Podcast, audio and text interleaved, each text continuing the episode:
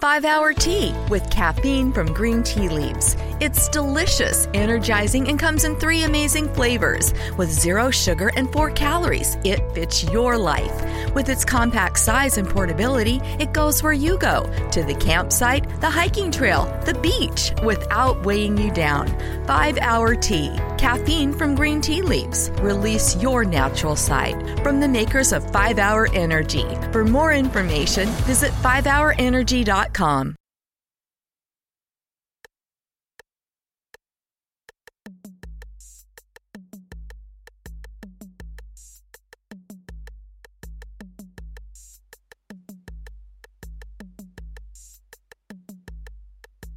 Benvenuti a Start, la trasmissione di quello di arte blog radio podcast dedicata alla storia dell'arte in anteprima nella diretta Spreaker dal lunedì al giovedì tra le 9.15 e le 10 e scaricabile dal sito www.quellodiarte.com dove troverete anche qualche utile immagine di riferimento.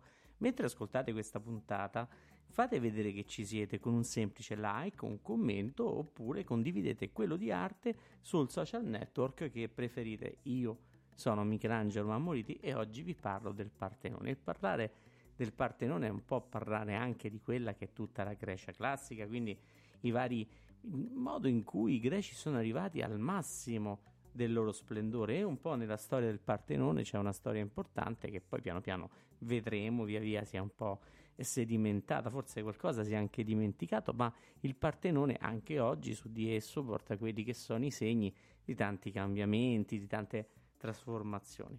Diciamo, tanto per iniziare, ricordiamoci che ha costruito il Partenone. Il Partenone fu costruito da architetti come Ictino, Callicrate e Mnesicle, però supervisore di tutto fu Fidia, il episcopos, questo era il termine che si dava ai greci, ai costruttori greci, ai sovrintendenti. E mh, mm, diciamo che per lui fu un discorso abbastanza faticoso, anche se era riuscito a organizzare il cantiere per la realizzazione di questa grandissima struttura in modo da eh, rendere il lavoro sempre più eh, controllato e comunque eh, essere sempre presente negli interventi. Comunque il Partenone arrivava a sostituire quello che era il pre-Partenone che fu distrutto dai persiani nel 480 avanti Cristo, al tempo di Serse durante quelle che sono state le guerre persiane. Infatti poi entriamo proprio nell'idea che qui è praticamente parte dell'espressione anche della tesoreria della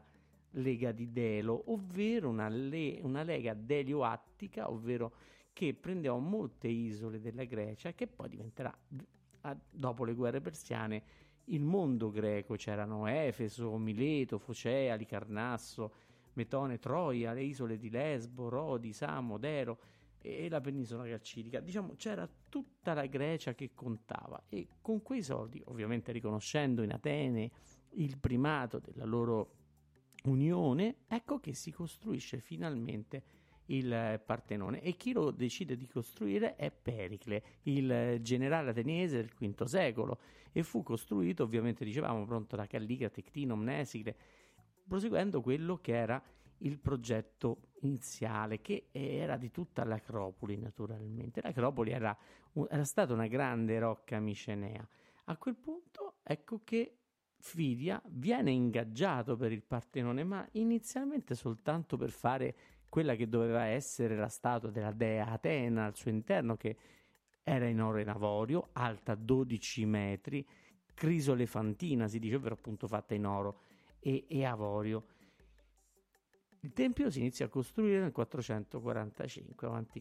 e intorno al 438, pensate, in soli 7-8 anni si riarriva a quella che è la costruzione finale. No, scusate, dico male, sono 8 anni più 5, 13 anni. In 13 anni si arriva a quella che è la costruzione, e poi fino al 432, quindi ci vollero altri 6 anni all'incirca per arrivare a fare tutta quella che è la decorazione stessa. E la grande fatica fu anche nel materiale scelto, quello del marmo pantelico, prelevato circa a 16 km da Atene, portato poi per tutta la valle e poi alla fine riportato sull'Acropoli. Costò tantissimo e i, i, diciamo che i lavori si conclusero nel 432. Il Partenone fu poi ha una lunga storia di se stesso, fu eh, convertito in una chiesa intorno al 590 e fu chiamata chiesa di Maria Partenos, ovviamente dopo che i greci se ne erano un po' estinti in tutto questo e che poi è diventata territorio bizantino. Poi il Partenone divenne infine intorno al eh, 1018 anche meta di pellegrinaggi, addirittura l'imperatore Basilio arrivò in pellegrinaggio ad Atene e nel 1456 con l'invasione turca naturalmente inv- gli ottomani entrarono ad Atene e-, e fu convertita poi in una moschea. Sembra quasi la storia di Santa Sofia o comunque di quelle grandi chiese o cattedrali del passato che poi diventano emblematiche. Successe poi purtroppo che nel 1687 il Partenone subì dei gravi danni perché la Repubblica di Venezia inviò, inviò una spedizione guidata dal doge Francesco Morosini per attaccare Atene e catturare l'Acropoli per liberarla poi da quello che era il presidio turco, ma purtroppo con un bombardamento fatto male gran parte del, di questa di questo tempio crollò incredibilmente e, e anche perché i, i, turchi avevano utilizzato il Partenone come se fosse stata una vera pol- polveriera proprio là in cima all'Acropoli di Atene facilmente visibile. E quindi un bersaglio molto facile quasi andarsela a cercare. E poi alla fine vediamo che a un certo punto nel 1801 l'ambasciatore britannico a Costantinopoli Thomas Bruce detto il conte di Elgin pur essendo eh, diciamo, andato là solo per studiare le sculture, con eh, la supervisione di Battista Lusieri fece quella che era il rilievo. E poi si comprò letteralmente per il prezzo di 70.000 sterline 17 statue due frontoni e se le portò nel British Museum a Londra. Ecco che poi qui c'è tutta la disputa di cui noi entriamo, in cui i, i, i greci chiedono quello che, è, che sono, diciamo, eh, i danni o comunque gli oggetti di tutto quello che è la, la struttura. E la struttura è, è, incredibile, è lunga 23 metri, eh, per 67, alta, alta 11 metri, è enorme come, come dimensione e anche perché doveva essere ben vista tutta la città. Se quando andrete ad Atene la vedrete che svetta naturalmente là su tutta l'Acropoli. È un luogo veramente eh, sacro, ma non soltanto per quello che riguarda appunto un po' la sua storia, le sue dimensioni, il motivo perché sta là, ma anche perché diciamo racconta la storia della Grecia e si nota già da quelli che sono i particolari. Iniziamo a entrare un po' nel vivo. Il Partenone è un tempio octastilo, che vuol dire che ha otto colonne sulla facciata, otto colonne di ordine dorico, e mh, mm, ovviamente anche la parte esterna lo ricorda. All'interno eh, ha, mh, mm, è un tempio monoptero che ha un solo giro di colonne intorno alla cella, alla struttura principale. La cosa bella è che intorno alla cella però i greci hanno aggiunto un secondo fregio di tipo ellenistico, ovvero continuo, che comunque descrive tutta la storia. Ora, vediamo di che cosa parla il Partenone, perché dovete sapere che sul Partenone sono raccontate le storie dei, dei greci e considerate che c'erano 92 pannelli decorativi che raccontavano diverse storie. Ora vediamo quali sono. Questi pannelli di- decorativi si chiamano metope e su queste metope 92 eh, che furono appunto eh, ricos- mh, mm, scolpite da Fidia e dagli allievi tra il 446 e il 440 a.C. sono raccontate quattro avvenimenti importanti. Partiamo dal lato est, perché l'est è il lato privilegiato, è quello verso dove sorge il sole e quindi eh, sopra l'entrata principale e si raffigura la gigantomachia, ovvero la lotta degli dei dell'Olimpo contro i giganti, contro i titani e sul lato ovest, dalla parte opposta, eh, si racconta la, la mazzonomachia, la mitica guerra degli ateniesi contro le Amazzoni e poi sul lato sud, diciamo a parte alcune metope, mh, c'è la centauromachia quindi la lotta contro i centauri e ovviamente queste sono tre grandi lotte mitiche contro i giganti i titani, poi contro le Amazzoni e contro i centauri. L'ultima invece è un po' più umana e infatti sta sul, nato, sul lato nord del Partenone. Le metope sono poco conservate ma si capisce che l'argomento principale è la guerra di Troia, le Ilupersis.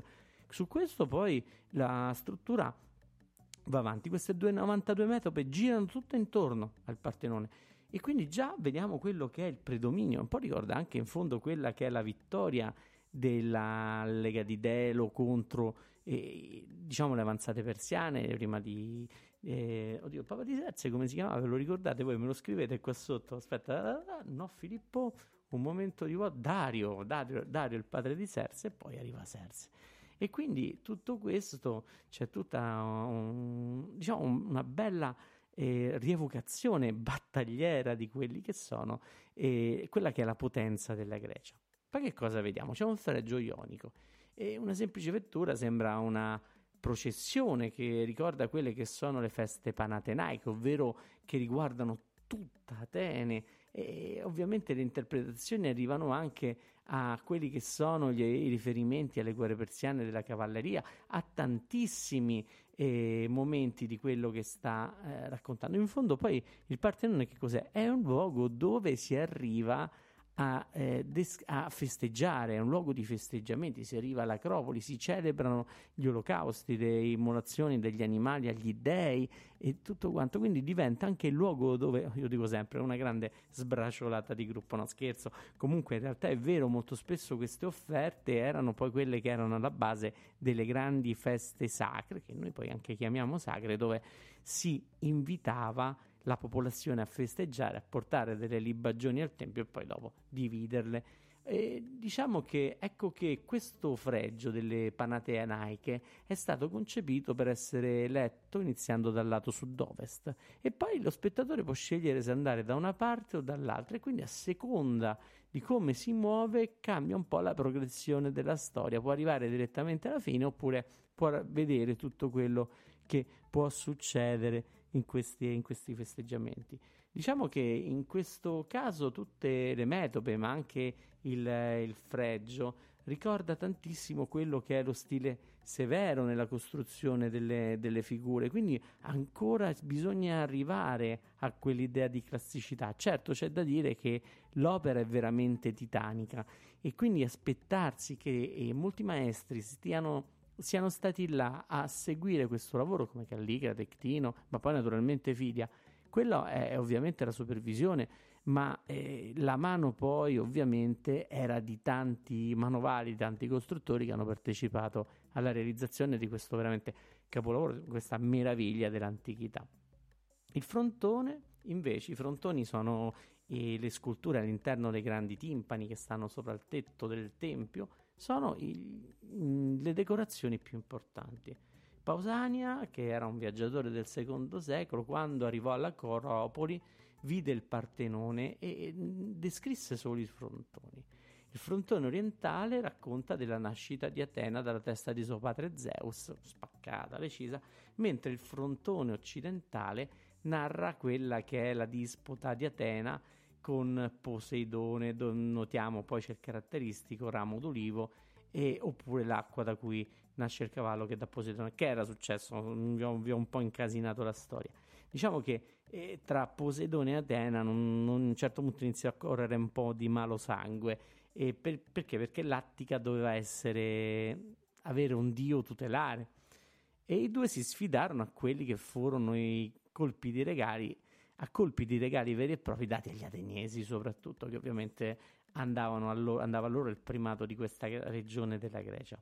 Allora cosa fece Poseidone? Prese il suo tridente, lo scagliò nell'acropoli di Atene e si aprì un pozzo d'acqua. Fin qua tutto bene, eh, ma poi gli mandò praticamente anche un cavallo bellissimo. Atene invece molto più modesta piantò un olivo accanto un, al pozzo e questo dono in realtà fu molto gradito dagli atenesi e qui mh, a, portò all'ira di, di Poseidone.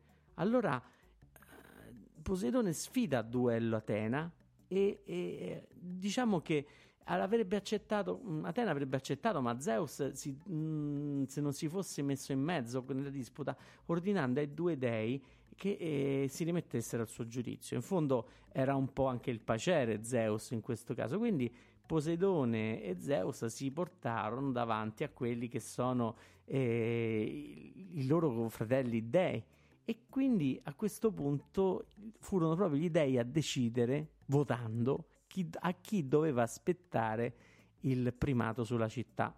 di Atena, di Atene, naturalmente.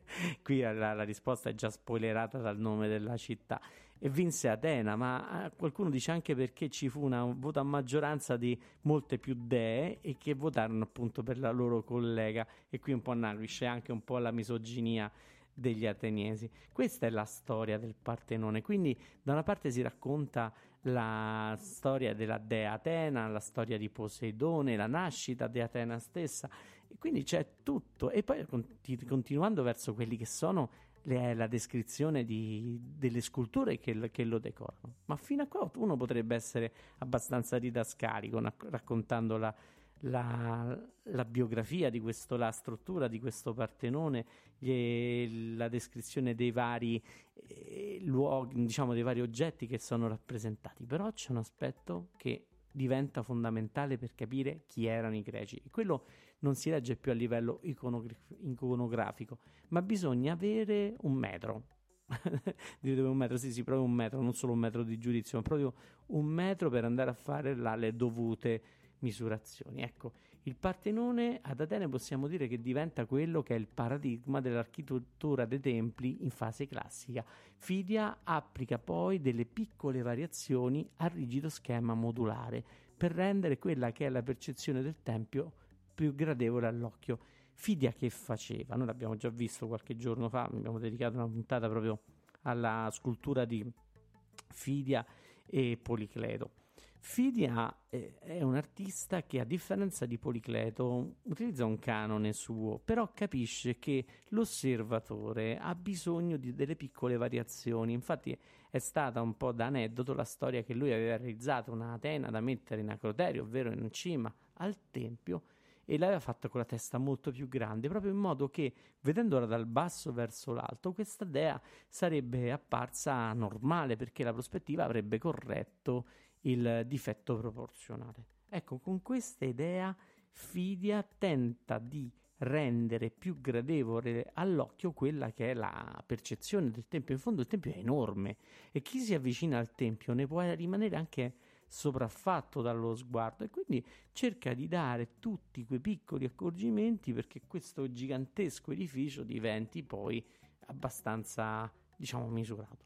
E iniziamo dalla prima definizione, dalla sezione aurea. La sezione aurea è un tema che avremmo dovuto trattare in tanti altri argomenti fino ad oggi del blog Radio Podcast, ma la sezione aurea nel tempio greco diventa proprio la dimensione della larghezza e dell'altezza, che è in rapporto di 1,618, che vuol dire che se la base è un metro, l'altezza è uno, eh, scusate, se la base è un metro e sei, l'altezza diventa un metro.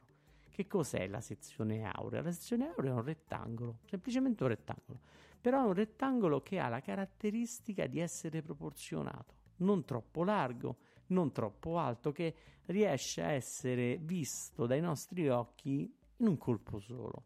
E il mondo antico è pieno di questa dimensione, lo notiamo nelle piramidi di Egitto, oppure anche eh, in quella che ha alcuni aspetti della natura come il Nautilus, eh, tante cose qui che sono tutte quelle cose che hanno una costruzione a spirale, è un qualcosa che poi arriva anche nel tempio. Per essere sintetici, è un rapporto proporzionale. Se noi diciamo quante volte può stare l'altezza nella base del tempio, eh, allora a quel punto dovremmo dire che la base del tempio può stare nella somma dell'altezza della base stessa.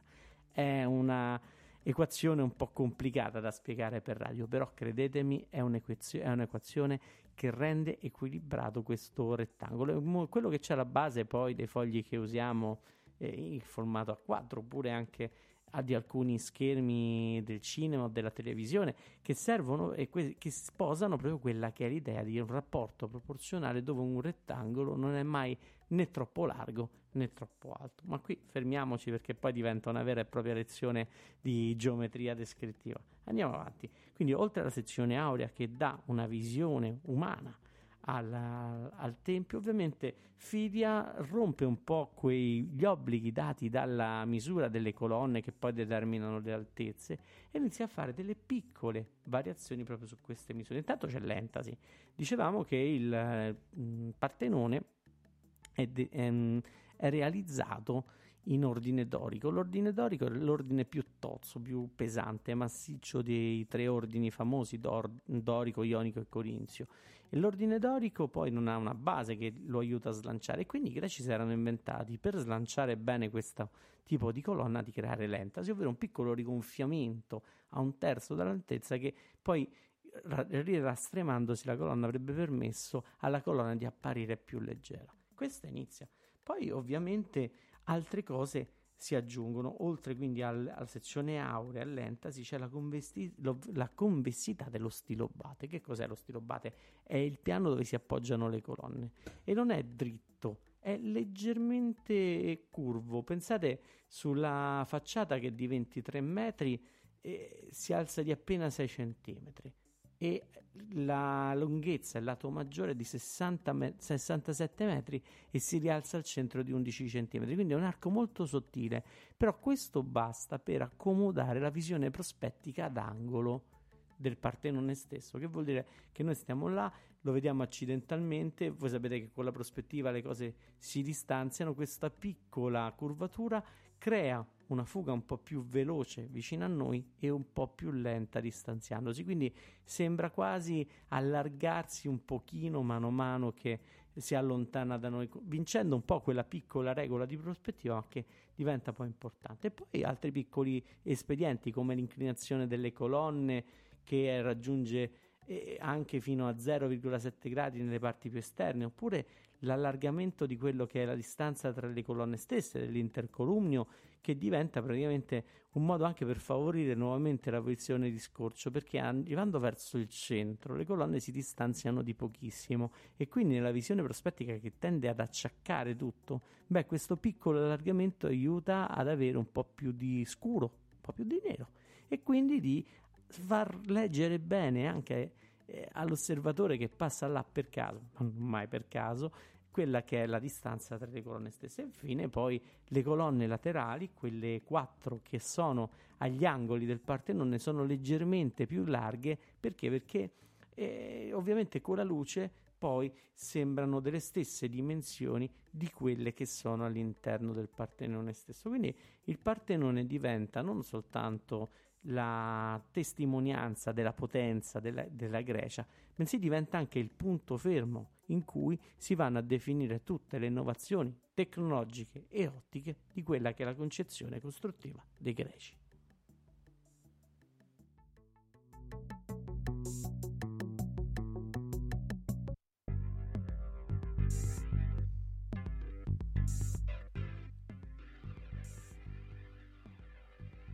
Avete ascoltato Start, vi ricordo che questa puntata la potete trovare in podcast su Spreaker, iTunes, Spotify, SoundCloud e sul canale YouTube di Quello di Arte. Inoltre sul sito www.quellodiarte.com troverete anche quelle che sono le immagini di riferimento di cui abbiamo parlato oggi. Se avete ascoltato questo podcast e se vi è piaciuto, se avete qualche curiosità o se desiderate approfondire un argomento, mettete un like o lasciate un commento qua sotto oppure cercate quello di arte su YouTube, Twitter, Facebook e Instagram. Alla prossima volta e ricordatevi che su quello di arte l'arte non è stata mai così tanto chiacchierata.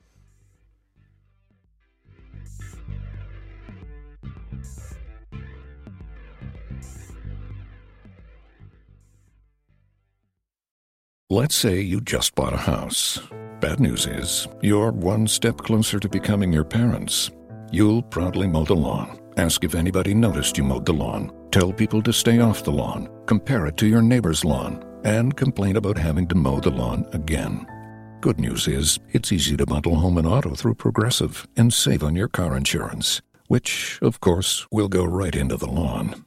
Progressive Casualty Insurance Company affiliates and other insurers. Discount not available in all states or situations. Wherever you go, however you go, for energy on the go, it's got to be 5 Hour Energy. It works fast, it works long, it tastes good, and with zero sugar and 4 calories, there's nothing holding you back. Fits your pocket, fits your backpack, fits your on the go life, whether you're going to work, going on vacation, or just going out with friends. 5 Hour Energy. Energy on the go. For more information, visit 5hourenergy.com.